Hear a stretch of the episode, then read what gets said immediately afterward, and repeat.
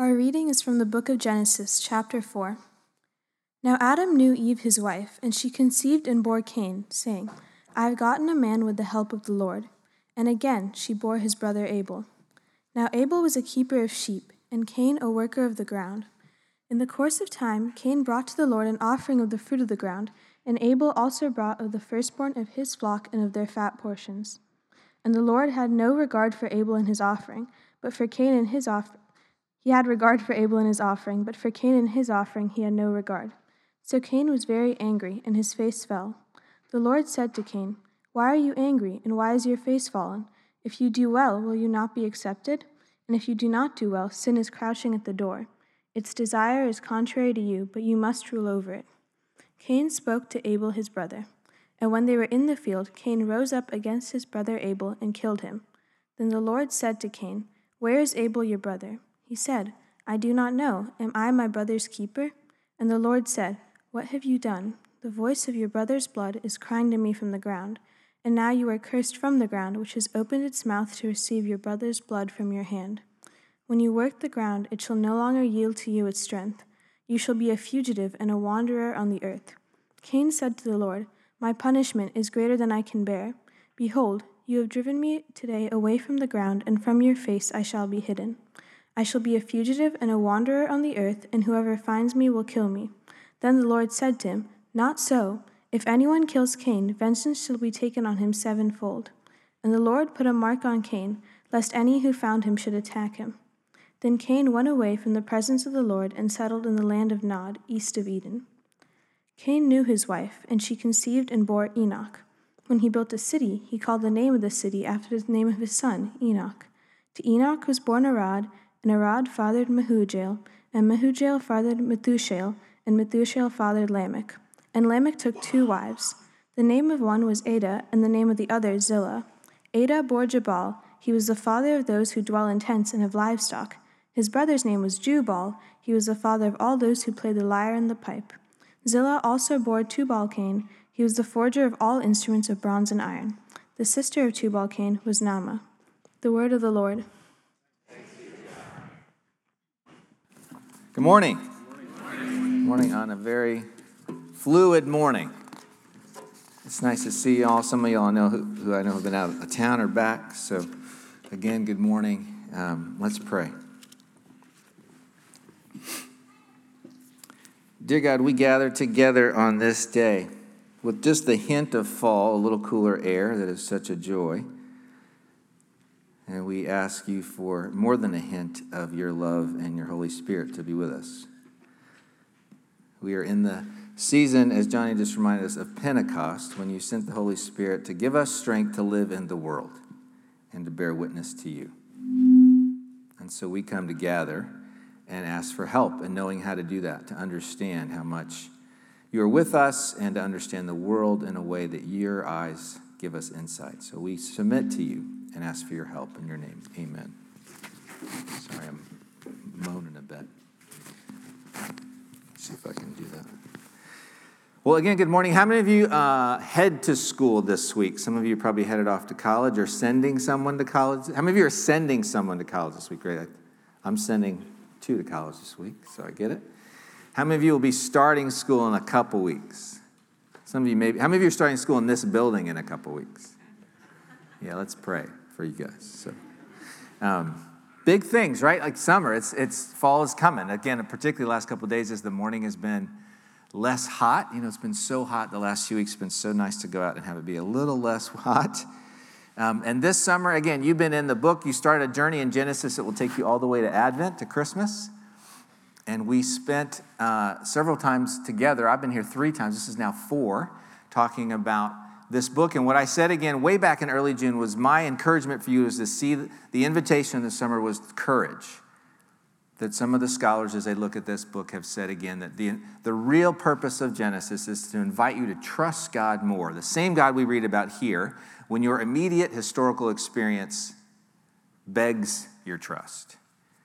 So if you're here this morning thinking, I'm about to go to school or college and I don't want to or I'm scared, Again, I'd encourage you, take courage as we look at this passage this morning. Or maybe you're feeling daunted about sending loved ones to college or about school coming. Again, the invitation from Genesis is courage. Most of the summer, you have been just in the first few chapters, right? You spent most of your time in Genesis 1 and 2. Two weeks ago, we wrapped up Genesis 2 together.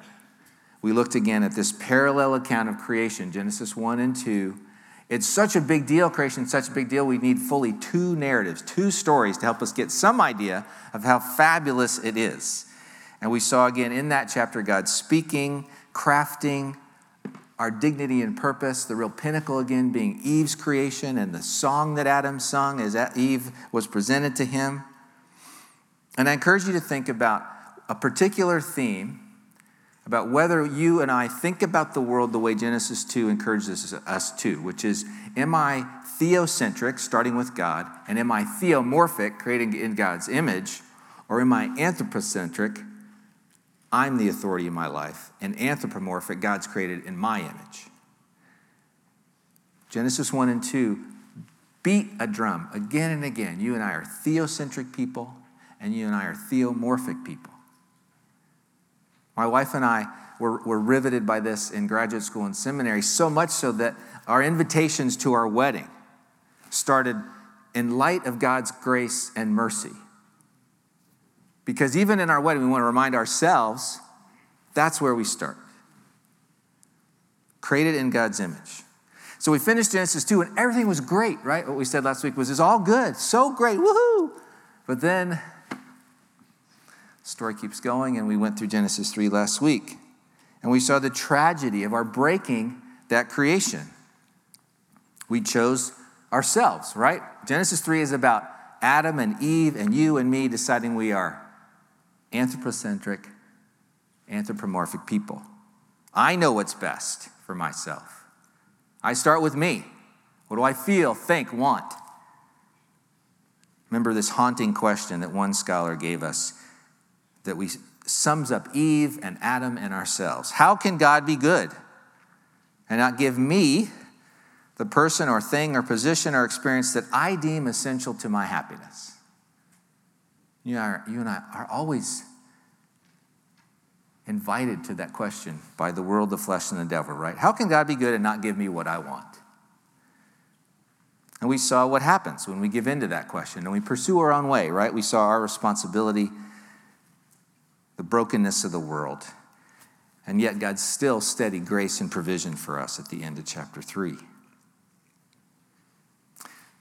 As we move on, Genesis 4 today, and Genesis 7, and Genesis 12, and Genesis 26, you're going to see those two themes are still with us. The steadfast implications of creation, living in a world full of God's vibrancy, and the steadfast implications of the fall. And I was thinking this week, it doesn't take much probably for you or me to go, oh, I know that. I know that's true. I can think of things. I want you to take a second and think, what are steadfast implications of the creation, of living in a world of God's vibrancy that you love? Great things, good things. If we were to go around, and again, is something you could do at lunch or this week with friends or in a small group, I made a little list for myself fruit pie of any kind Gingerbread, some of you know that about me. Water in the heat of the last, I said in the right amounts. Puppies, friendship, coffee beans and cocoa beans, creativity, music, men and women, fertility and new things. So, like school clothes. Who gets excited about going to get new school clothes? New things starting. I'm, our family is a big Premier League soccer family. Premier League started last week. You could feel the energy in our house. Woo! Implications and consequences of creation. They're around us, right? You, it doesn't take you long to come up with things you love. But we're also surrounded with implications and consequences of the fall. And again, this would be something to talk about. Things that are hard or difficult about the world for you, that you don't like, or that you feel the burden about. They're painful. I made a list of those too. Cats. Not a big cat person. Someone hissed, thank you, I get that. Brussels sprouts. Not a big fan of Brussels sprouts. Mosquitoes. There's no, literally no value for mosquitoes. Utter fall. Racism, sexism, ageism, too much water, floods, spiders, crabs. My brother and I drove across country from California to the East Coast and, and, when we were in college and spent the summer with friends here working and doing other things. And uh, we lived in Maryland. And you can't live in Maryland without going to see family friends. You have all these family friends of my parents, and everybody served us crabs. And they were so delighted because Maryland loves crabs, and I do not like crabs. I was like, oh, crabs, yay! Creation and the fall. It's clear that God's grace is still stitched in the fallen world and in the midst of these things. And as we walk through Genesis, you're going to see, as God is teaching us the who and the why about the world, which is what Genesis is for. And to invite your courage, we're going to see these two themes again and again. In the words of Dickens, it's the best of times and it's still the worst of times. And you see that in our passage this morning. If you don't have it open, I'd encourage you to open it now. And again, thank you to our sister who read that passage. That was a lot of names. What's happening in Genesis 4? We've moved on from Genesis 3. Adam and Eve are still there, and they have a baby. They have a baby. It's pretty amazing for them, right? Like they didn't, first baby ever. They're excited, and so they name this baby Cain, which means to get or to create.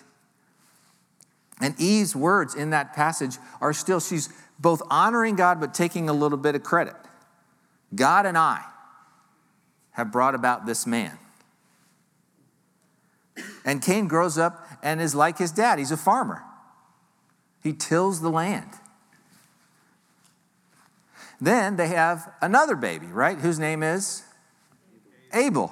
Abel means surprise or vapor or nothingness. And you get a sense that they thought, well, we have one. Oh my gosh, we're having another. And Abel grows up, right? And he's Cain's brother, and he is a shepherd. They're, they're taking on these roles in creation. It is amazing. It's the seed that we heard about in chapter three. You must think that Adam and Eve felt like, oh, here's the, the legacy, maybe the, the, the guy who's going to crush the head of the snake. Wouldn't that be exciting? And God is still around, so much so that they are interacting with God, and Cain and Abel bring a offering, right? They bring an offering to God. The Hebrew here is a tribute. They bring a tribute to the king. But there's a contrast in the tributes, right? What's the contrast? You get the sense that Cain brings an offering, fruits. Maybe it's fruit pie, I don't know. But it's some fruits, right? And it probably wouldn't have been as big a deal. God would have understood if Abel hadn't come, his brother, and brought what kind of fruits? Metaphoric, they're probably they're sheep and cattle. First fruits. And you get a sense here that Abel is, is grateful, he's intentional, he's theocentric and theomorphic as compared to maybe anthrocentric and anthropomorphic. Some of the things we often say as Anglicans before communion, you could, or for our offering, you could see him saying, All things come of thee, O Lord, and of thine own have I given you. You sense that is his heart. How many of you have a brother or a sister? How many of you have ever felt upstaged by your brother or sister? The other half of you didn't raise your hands. We know you did. How did you feel? What would it feel like? Even if you did something you really felt good about, you know, you're like, I'm going to give God something, and then Abel shows up. You can relate a little bit to what Cain felt. Now, I've read this passage for years. And if you'd asked me how this passage rolls out, I would have said Cain and Abel bring an offering, Cain gets mad, Cain kills Abel. This week, as I read through the text, what I saw and was reminded of was that's not the flow of the story. Cain and Abel bring an offering, Cain gets mad, and what happens next? Remember from what we just heard? God shows up. God shows up with Cain. It says, hey, basically calls his bluff. I know you're mad at Cain, or your brother Abel. I know you're mad at me. But hey, sin's crouching at your door. Own it. Repent. Implications of creation and grace, implications of the fall. Boy, wouldn't it have been great if Cain had been like, You're right. I blew it. That's my fault. That's on me. Please forgive me, God. I won't do that again. God's love is so loving and direct. Sin is crouching at your door. Instead, what happens? Cain quickly kills his brother, then denies it flippantly to God, and then is banned and exiled, and cries out in his pain and his aloneness. And what we believe there is he's repentant. And God still provides grace, this marker both a stain and a protection. No one will hurt you, but you're still exiled.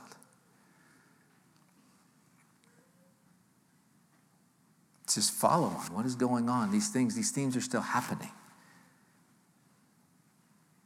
So I want to unpack. I just want to look at some of the implications of the fall, some of the implications of creation, and the hope we have as we look at this passage for ourselves. Because I do think it, it beckons in the same way God beckoned to Cain. So, first, some implications of the fall that we experience today that we see in this text. Here in Genesis 4, we find the implication of the fall that now we have pain and broken relationships in families. Clearly, we already had it between Adam and Eve, the husband and wife. But now you see this stain has spread out into families, into siblings. And again, I doubt I need to convince any of you that that is the case in the world. I bet in this room, if we told stories, there are siblings or parents or aunts or uncles or sisters in law or brothers in law, and on and on, where there's estrangement because of worship, because of someone doing something that hurts somebody, because of the difficulty of forgiving and owning our own mess. This is one Old Testament scholar. To live in God's world on God's terms is enough of a problem. We saw that in Genesis 3. Just you and God is hard enough, right? But to live with God's other creatures, specifically human creatures, is more of a dilemma. Isn't that an understated truth? These sentences about Cain are so painfully insightful. His offering is not as heartfelt, it's clear. He's not as thankful. He doesn't bring his best to God. But God gives him a chance to repent and be made whole. And he ignores that chance. Why? Again, I hope you see yourself painfully in this text. Because isn't it easier to blame someone else than look at yourself? It's Abel's fault. He should have told me that's what he was bringing. We're both coming to offer at the same place. Why would he make me look bad before God? He should have told me. It's easier to make it someone else's fault. It's easier to be mad at God. How can God love me and not give me what I deem to be essential to my happiness. Can't you hear the echo of the Beatitudes here? Jesus saying, To hate is like murder.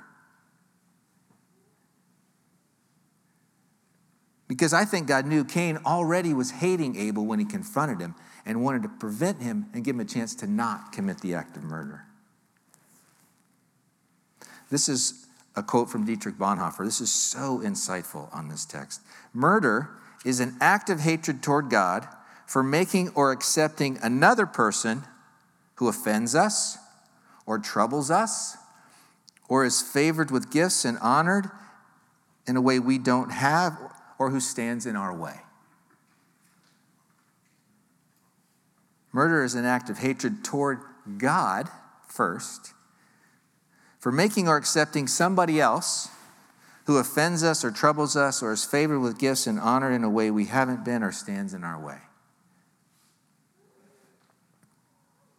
I've shared this image before of one of a former colleague of mine with InterVarsity who describes the kingdom as pie, gospel pie. Again, this whole sermon is about pie.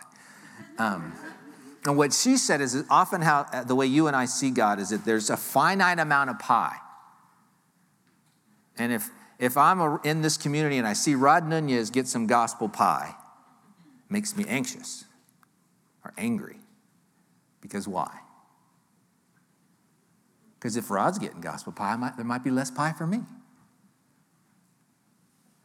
then I might be mad at God or mad at Rob. I might not even know Rod. I do know Rod, but I might, I might see Rod get gospel pie in some way, a affirmation, or God heals something in him, or, or he's been faithful to something, he gets a new job, or provide a house that he something, all those things that we can get torqued up about.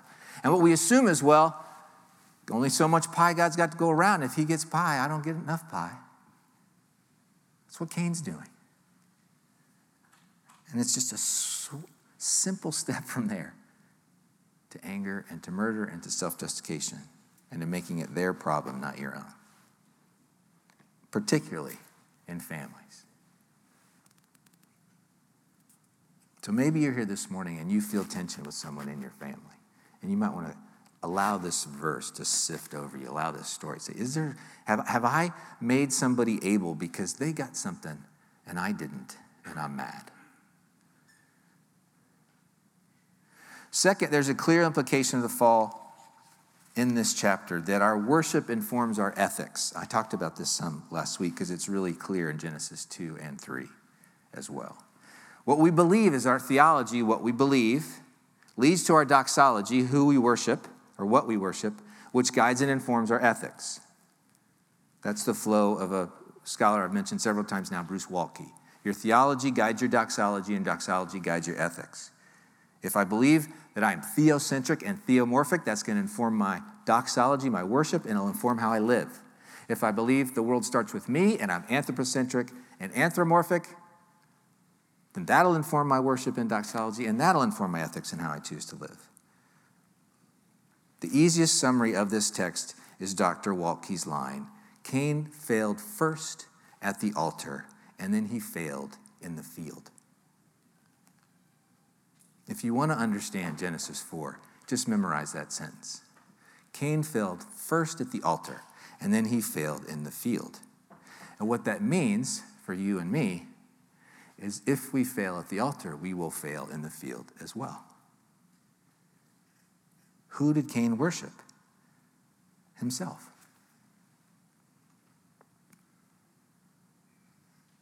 And he failed. So, again, I would encourage you to think about who do I worship? Where do I start with my understanding of myself? What's noteworthy in the chapter is to watch some of what happens in the life of his mother. I mentioned how Eve describes the birth of Cain. God and I have made a man. She's even using the term man there, like Adam, as if she made a man like God made in Genesis 2. In a minute, I'm going to talk about what she says at the end of Genesis 4 and how she did what her own spiritual formation in this area. But Cain fails at the altar, then he fails in the field. You will fail in the field if you fail at the altar. Your theology will inform your doxology and your ethics. The third painful implication of the fall in this chapter we see is again, now we live with anger and hostility and vengeance. The reading this morning finished at verse 22. On the cusp of Lamech, one of Cain's descendants, talking about his own acts and how he engaged the world. I want to read the verses right after the reading to you this morning. This is Lamech's sort of song to his wives over his anger and vengeance. Adah and Zillah, hear my voice, you wives of Lamech. Listen to what I say. I have killed a man for wounding me and a young man for striking me. If Cain's revenge is sevenfold, then Lamech's revenge is 77 fold. Cain's revenge is sevenfold, Lamech's is 77 fold. What we see here is the degeneration now of anger and vengeance and hostility that is, again, stitched into the world. It's the worst of times and the best of times. The downward spiral is embodied in Lamech in his song to his wives. You hear first there's polygamy now, Adam had one wife and Lamech has two. There's murder, and there's boasting and vengeance in such a way that now we write a song about it. And you got to wonder what his wives thought. Oh, great, thanks. And it's a long way from the song that Adam sang over his wife Eve at the end of chapter 2.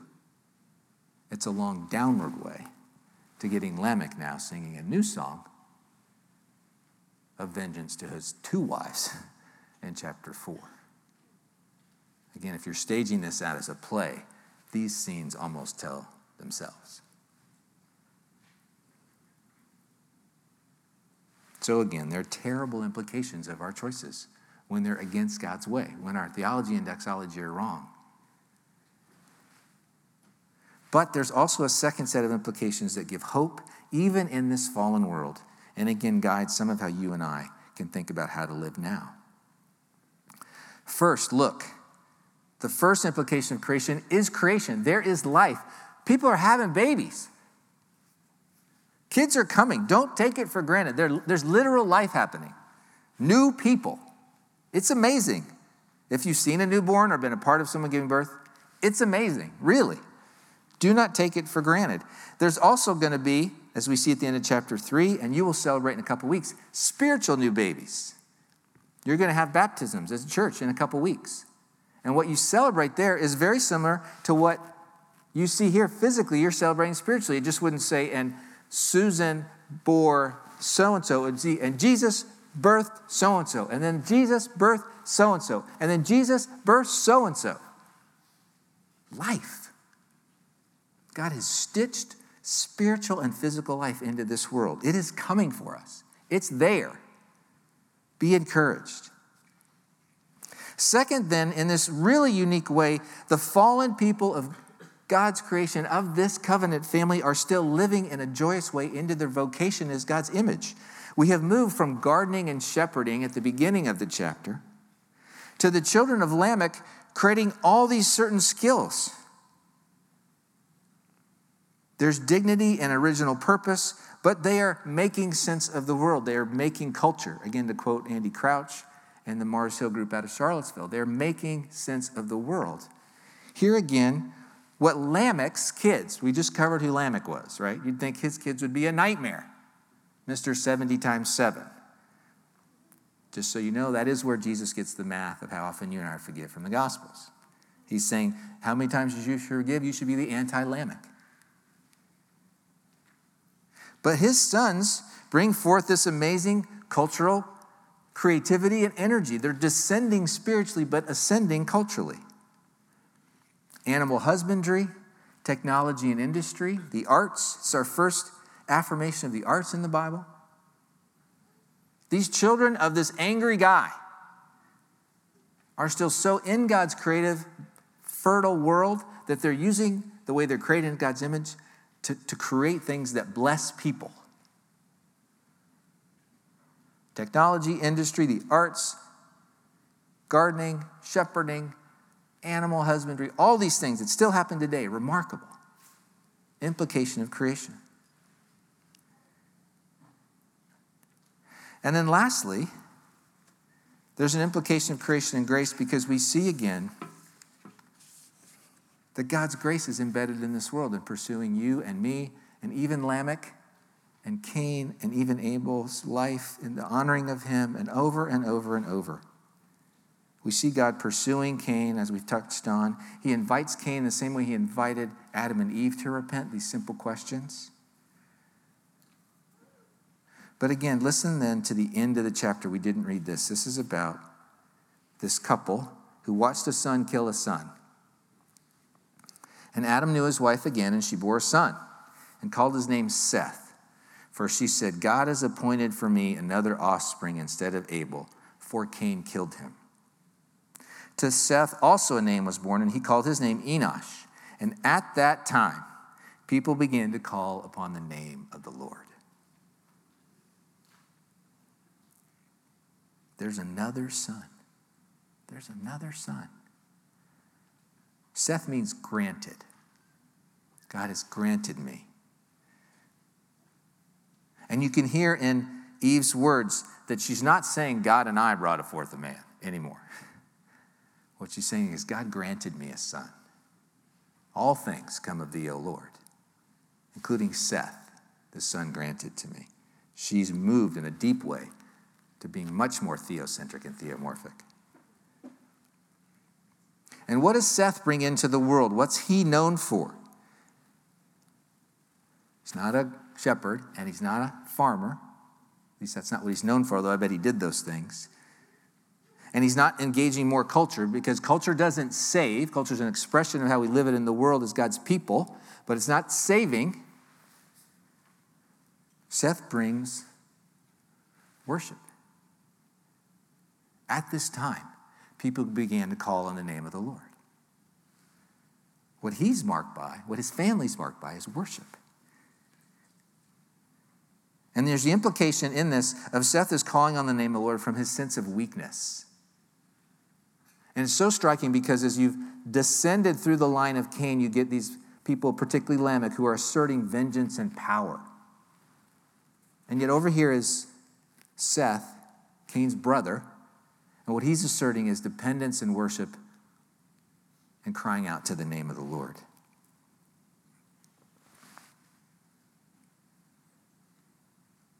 So, as we finish and as we turn to communion, again, just a couple questions for you to think about. In light of these implications, how should you and I live? We get a chance in the world to, to decide do we want to be like Cain or Lamech? Or do we want to be like Seth? Yes, we live in a world that has implications of the fall. You don't need me to convince you of that. But yes, you live in a world that's been created and redeemed, and you've been placed to call on the name of the Lord, to lead out like Seth, to push back the darkness in our worship and in our use of gifts for others. Because where Cain failed at the altar, Seth succeeds at the altar. Now, often as we finish, when I'm with you, I pray, and I pray for you. But what I'd like to do is pray sort of together to give you some space to pray. Give you some silence, and then I'll close. And I'd like you to think about is there something or someone where you need God's help, where you need to call in the name of the Lord in a deep way as you think about heading into the fall? Where you feel the temptation to be like Cain or Lamech. Maybe you've been hurt. Maybe you've been legitimately hurt not just created or, or experienced hurt. And you want to bring vengeance, maybe not 70 times 7, but maybe like 12 times 7. Five times, just five times seven, Lord, that's all I'm asking. And you know, but for God's help, you will not be able to forgive.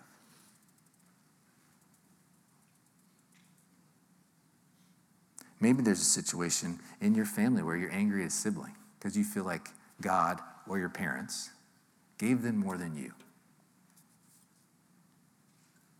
Again, maybe they legitimately did, and they shouldn't have. But the path forward is not proving that. It's asking God to help you forgive and move forward in love.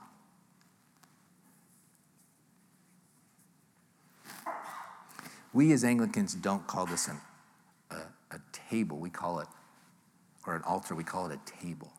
There's lots of theological reasons, but for just today, I want you to imagine as Johnny's there that he is inviting you to the altar.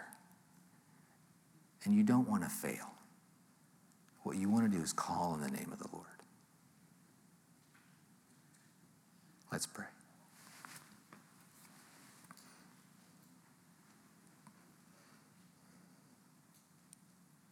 Dear God, I thank you so much for how you love the men, women, and children who are here this morning and how you love this church. And you alone know our hearts. You know those places where we might be tempted to want vengeance, where we're holding on to hurt and really just can't forgive. It's too hard for us in our own finite way.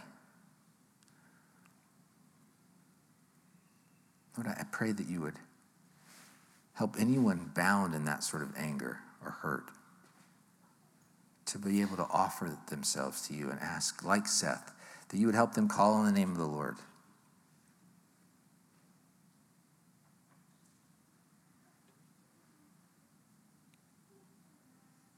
Lord, I pray too that you would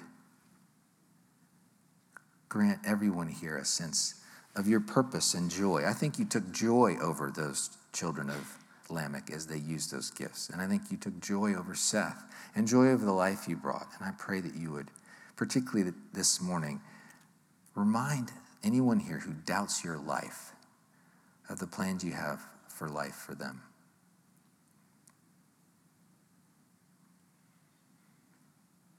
In your name, amen.